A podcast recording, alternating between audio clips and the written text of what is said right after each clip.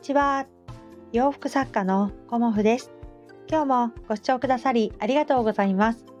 コモフのおしゃべりブログでは40代以上の女性の方に向けてお洋服の楽しみ方をお伝えしています。今日はですね自分自身に向けてのあのー、言葉ではあるんですけど言い訳しないについてお話しさせていただこうと思います。あのー、私自身ねあのー、とてもあの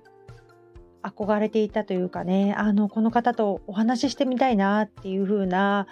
方とね偶然にもあのお話をねさせていただく機会があったんですよね。でやっぱり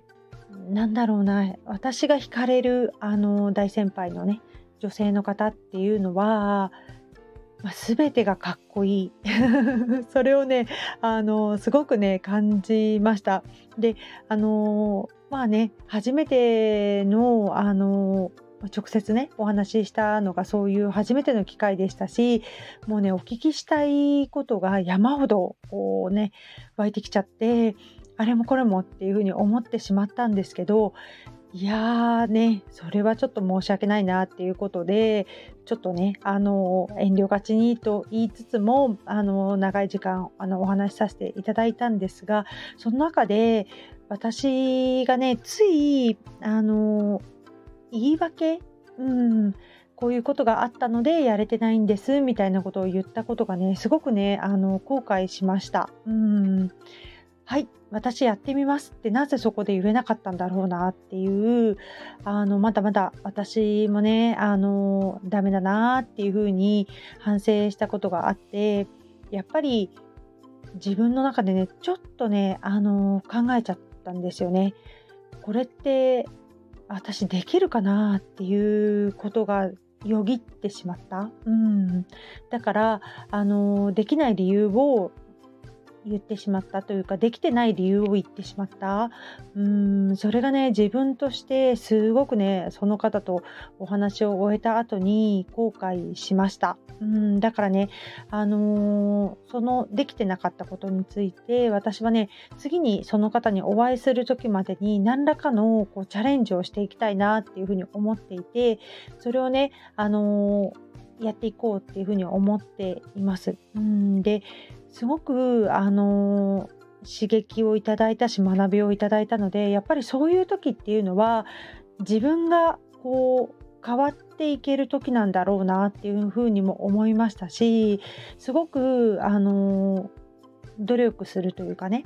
あの次のステップに上がる時のそのチャンスをもらえてるんじゃないかなっていうふうにもその時思ったんですよね。だから今まで自分がやってこなかったことに挑戦するっていうのはすごくねあのこうハードルが高いというか自分自身も勉強しなければいけないしその踏み出すっていう勇気もいるしそこに時間を費やすっていうことでもあるので私自身ね、あのー、ちょっと、こう、真剣に、うん、もう、そこに取り組みたいなっていうふうに思いました。うん。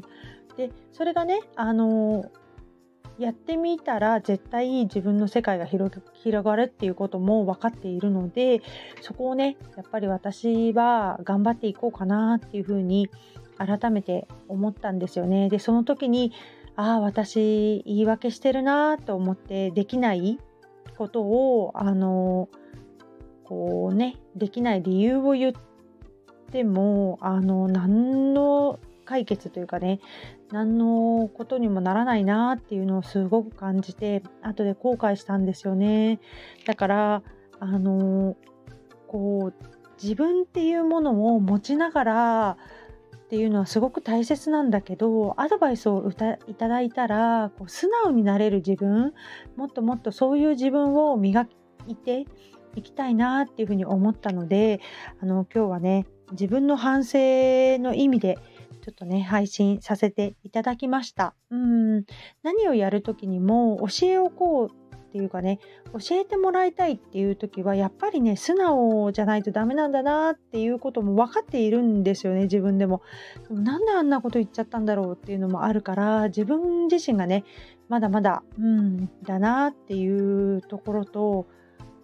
もっともっとあの素直な気持ちを持って前向きにねあの取り組んでいきたいなっていうことを改めて思いました。うん、でやっぱりそこに集中するためにはこういろんなことをやっていると集中できないのでもうちょっとねあの自分がやることを絞ってあの集中していこうかなっていうふうにも思っています。だからあのいろんなねあの年始めに目標を立てたこともありますしスケジュールを立てたこともありますがそこはねあの仕事としてきっちりやっていくんですけどそれ以外のねちょっと遊びだとかあの楽しみだとかっていうことを今年はねちょっと自分の中で減らしてあの勉強、うん、もっと頑張っていきたいなっていうふうに改めて思っています。まあ、楽しみってねすごく大事だからあの実は昨日今日とね私はちょっと温泉に家族とねあのお姑さんと温泉に行ってきたりもしたんですけど、まあ、そういう時間もねすごく大事ではあるんですけどこう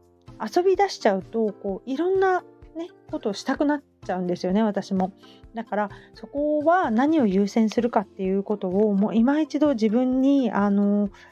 こう問いかけてね、うん、やっぱり今ってすごく自分として努力する時だし勉強する時だなっていうのをすごく感じてもいるのでそこをねなんかもうちょっとあのこう、なんていうのかな、気持ちを入れ替えてっていうのかな、やっていきたいなっていうふうに思いました。うん、だからここでね、あの、聞いてくださる方にね、あの、宣言するっていうような形にはなっているんですが、あの、聞いていただいてね、あの、自分もあの頑張っていくっていうことを宣言することで私も前に進めるなと思っているのでもうちょっとあのブランドコモフについてもっともっとねあの勉強することとあと技術をねあの向上していくっていうことにも取り組んでいこうかなというふうに思っております。まあね、あの日々とてもね、あの洋服制作っていうのは奥が深いですし、あのどんなものを作っていくとかね、あのデザインといってもやっぱり部分的にここのサイズとかここの何て言うんですよねカーブ一つとってもすごくねお洋服制作って難しいんですよね。で簡単に作れるものではないし何回も試作を繰り返しています。で今回もあの職味さんとねコラボさせていただくことに伴ってねあのエプロン制作をあのパターンから一からやろうっていうふうにも思ったんですがちょっとねあのちゃちゃっと作ってちゃちゃっと売るみたいなことは到底私にはできないなと思って今回はあのデザインはね私がいつも作っているあのエプロンのデザインとさせていただいたんですよね。でこのデザインであればもう私がねあのいつも作っていてもうきちっとねデザインとか形とかを自分なりではありますが納得してこう販売させていただいてきたものなので今回はねあのあえてこう新しくパターンを引かないで従来のコモフのあの定番エプロンデザインということであの職味さんにはねあの別のところをあのコラボという形でさせていただいています。なのでねやっぱりあのエプロンだからねあの肩が凝ってしまうとかあの機能性ってすごく重視するところだと思うんですよね。でリネンのエプロンって本当に贅沢だなって私は思っているんですよね。だからそのリネンのエプロンの価値というかねあの良さ、うん、それをあのネットショップのねあの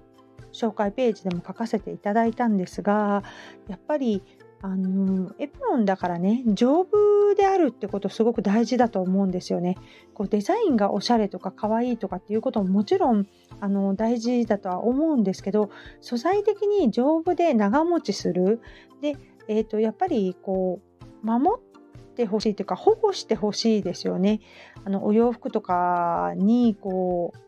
うねあの熱が伝わるとかあと汚れがねシミでついちゃうとかそういうこともやっぱり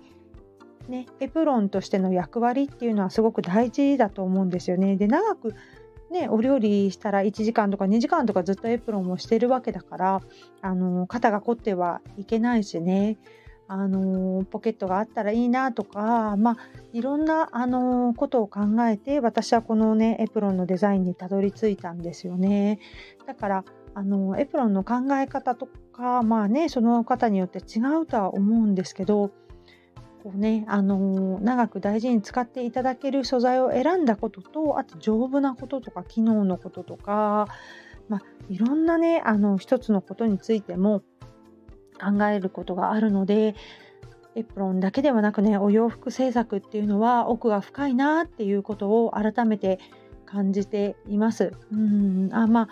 いろんなねあのお洋服世の中にいっぱいありますが私はねあの一つ一つのそのパターンでもね一つの曲線もそうですしそこにこう意味があって作っているっていうことをあのもうちょっとね今まで以上にこう追求してよりあの着心地のいいねデザイン綺麗なラインが出るもの、うん、を作っていきたいなと改めて思いました。明日からまたねあの今日はねあの土日温泉でゆっくりしてきてしまったのでまた明日からねお仕事頑張っていきたいなと思っております。今日もご視聴くださりありがとうございました。洋服作家コモフ小森屋隆子でした。ありがとうございました。